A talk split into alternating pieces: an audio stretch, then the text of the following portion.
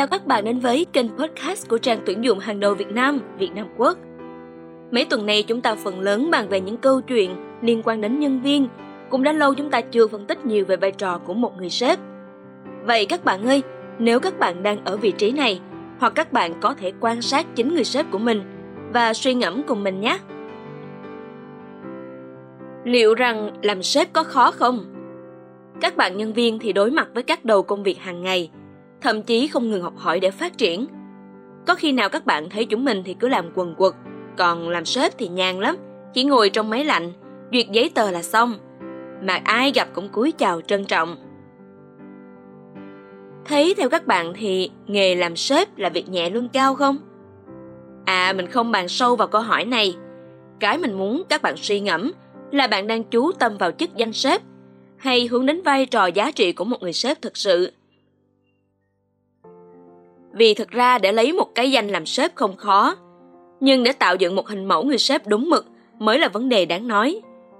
Và một trong những hệ giá trị quan trọng để bạn hướng đến hình mẫu người sếp đúng mực, đôi khi không chỉ là giỏi chuyên môn, đơn giản lắm, bạn hãy là một người sếp tốt. Đúng bạn không nghe nhầm nha, tất cả chỉ vỏn vẹn trong chữ tốt thôi đấy. Nhưng quá trình để đạt được không hề dễ và nhanh chóng đâu nha.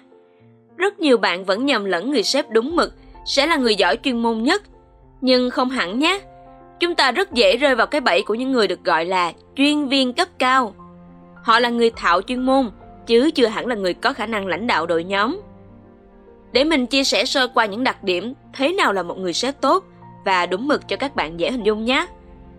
Họ sẽ mang những đặc điểm sau. Đầu tiên đó chính là khả năng lãnh đạo xuất sắc. Họ có khả năng dẫn dắt đội ngũ một cách hiệu quả. Họ thường thể hiện sự tự tin, tầm nhìn và khả năng định hướng rõ ràng. Bạn có thể quan sát được điều này, đặc biệt lúc có những sự cố trong công việc và nhìn phản ứng cũng như cách xử sự của sếp mình sẽ rõ. Tiếp theo, họ luôn tôn trọng và đối xử công bằng với nhân viên của mình. Người sếp tốt luôn tôn trọng mọi người trong tổ chức, không phân biệt đối xử dựa trên giới tính, tuổi tác, dân tộc, tôn giáo hoặc bất kỳ yếu tố nào khác. Họ đánh giá mọi thứ một cách công bằng và hợp tình hợp lý. Họ quý trọng tài năng và biết cách trân trọng mọi đóng góp của các cá nhân. Kế đến là họ phát huy cực kỳ tốt kỹ năng lắng nghe và tạo môi trường tích cực nơi làm việc. Người sếp tốt luôn lắng nghe ý kiến của nhân viên và đối tác để cảm thông và đưa ra những quyết định thấu tình đạt lý. Từ đó họ cũng tạo ra môi trường làm việc thoải mái và tích cực. Nơi đó có rất nhiều sự động viên để phát triển các cá nhân, khích lệ sự sáng tạo và đóng góp của nhân viên. Trong việc xử lý các tình huống, dù là việc công hay tư, họ đều ưu tiên sự trung thực và minh bạch và hợp lý. Họ không che giấu thông tin quan trọng và luôn làm mọi việc với sự minh bạch. Họ tách biệt cảm xúc tốt và giải quyết các vấn đề một cách hiệu quả, mang tính xây dựng và tôn trọng các bên liên quan hơn là chỉ trích và phê phán. Họ vẫn có điểm mạnh, về chuyên môn không cần quá xuất sắc, trái lại họ có thể mạnh về việc biết cách dẫn dắt người tài. Những nhân viên giỏi hơn họ gấp mấy lần. Họ nhìn thấy điểm mạnh của các nhân viên, biết cách động viên và khai thác, vẽ được con đường phát triển cho các cá nhân đó và tạo điều kiện hỗ trợ sự phát triển nghề nghiệp của nhân viên bằng cách cung cấp phản hồi xây dựng, đề xuất cơ hội học tập và thăng tiến nghề nghiệp. Xét về bản tính, họ luôn là những con người năng lượng, tự tin và toát ra phong thái đáng ngưỡng mộ. Họ tự tin mạnh mẽ thể hiện khí chất của mình trong các quyết định, nhưng cũng rất khiêm tốn và kiên nhẫn trong việc đối mặt với thách thức và khó khăn. Họ sống chân thành và tình nghĩa, luôn có mục tiêu và lý tưởng sống riêng rất mạnh mẽ. Cuối cùng, bên cạnh những tố chất kể trên, bản thân họ không ngừng đổi mới. Đây có thể nói là tư duy nền tảng giúp họ luôn trong trạng thái refresh và cởi mở tiếp nhận những điều mới mẻ cho chính mình, cho nhân viên của mình và doanh nghiệp của mình. Bây giờ thì các bạn có thể hiểu được phần nào lý do mà mình chia sẻ. Dù chữ sếp tốt chỉ có một từ duy nhất, nhưng nó đòi hỏi và hội tụ rất nhiều tố chất. Đây là một trong những điểm cốt lõi giúp đội nhóm có một mũi tàu đúng nghĩa, giúp nhân tài vẫn gắn bó cùng công ty và doanh nghiệp luôn phát triển đi lên. Bởi không một cách vô tư, không cơ sở mà mọi người thường vẫn hay bảo nhau rằng các nhân viên không rời bỏ công việc, họ rời bỏ người sếp không phù hợp với con đường sự nghiệp của mình. Không ai ghét công việc mình làm cả, nhưng họ dường như bị ảnh hưởng tiêu cực bởi các người sếp không tốt. Hãy quan sát những dấu hiệu này về người sếp của bạn hoặc quan sát chính mình xem chúng ta có những hành vi đó không nhé. Vì chúng sẽ giết chết khả năng phát triển của nguồn nhân tài tại tổ chức của bạn. Điểm đầu tiên, họ thiếu khả năng lãnh đạo. Họ dần khiến cho nhân viên rời xa mình. Họ bảo thủ, nhận về thành tích cho chính mình, nhưng không chia sẻ đất phát triển cho những người giỏi xung quanh. Họ không thể cung cấp hướng dẫn và định hướng rõ ràng cho đội ngũ. Họ có thể mất kiên nhẫn hoặc không quyết đoán trong việc đưa ra quyết định quan trọng. Cách ra quyết định dựa trên cảm xúc và quan điểm cá nhân.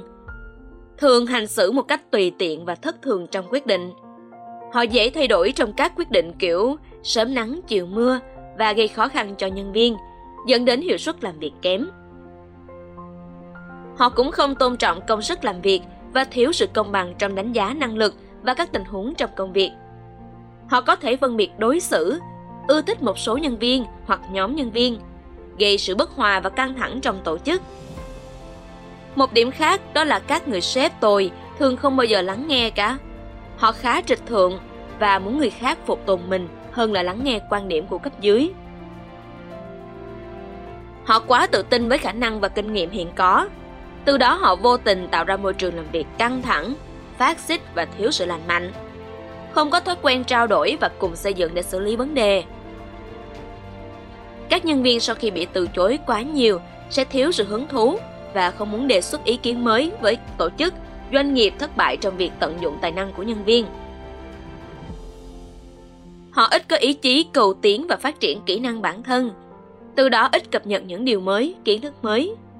Dần dần khiến bản thân trở nên đóng mình, bảo thủ và cũ dần so với thời đại. Khi tầm nhìn trở nên hạn hẹp, khả năng quyết định về các chiến lược quan trọng sẽ bị hao hụt. Các kỹ năng quản lý, xây dựng và phát triển con người cũng bị mai mòn và không được trau chuốt như ban đầu. Nếu các bạn nhận thấy những dấu hiệu trên, dù ít hay nhiều, hãy thận trọng với nó. Nhanh chóng xử lý chúng và thay thế bằng những thói quen, cách quản lý vận hành khác tối ưu hơn. Đừng sợ và trách bản thân hay số phận, cứ đối diện với hiện tại và điều chỉnh nếu bạn đang là vai trò nhân viên, bạn có thể cân nhắc trao đổi với sếp mình hoặc tìm một môi trường phù hợp hơn. Và đây là những cách để dần dần các bạn trở thành người sếp thực thụ tất cả đều là quá trình rèn luyện các bạn ạ. À.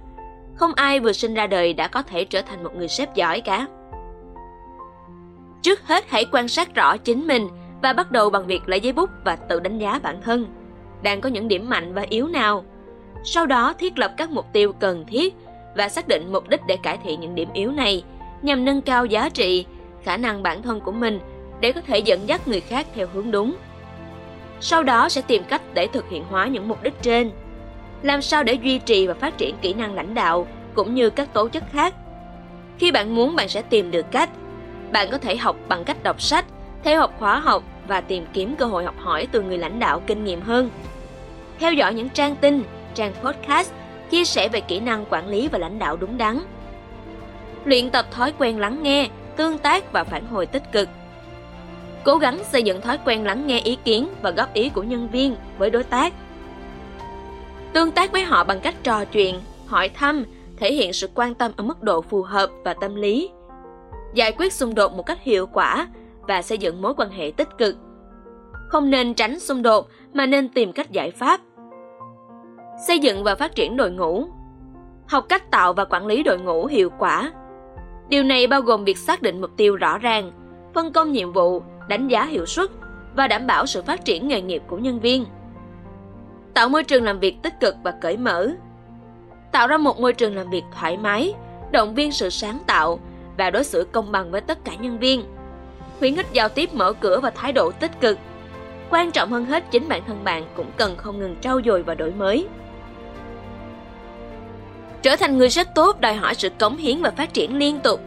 Hãy nhớ rằng không có ai hoàn hảo. Những việc nỗ lực và học hỏi có thể giúp bạn trở thành một người lãnh đạo tốt hơn.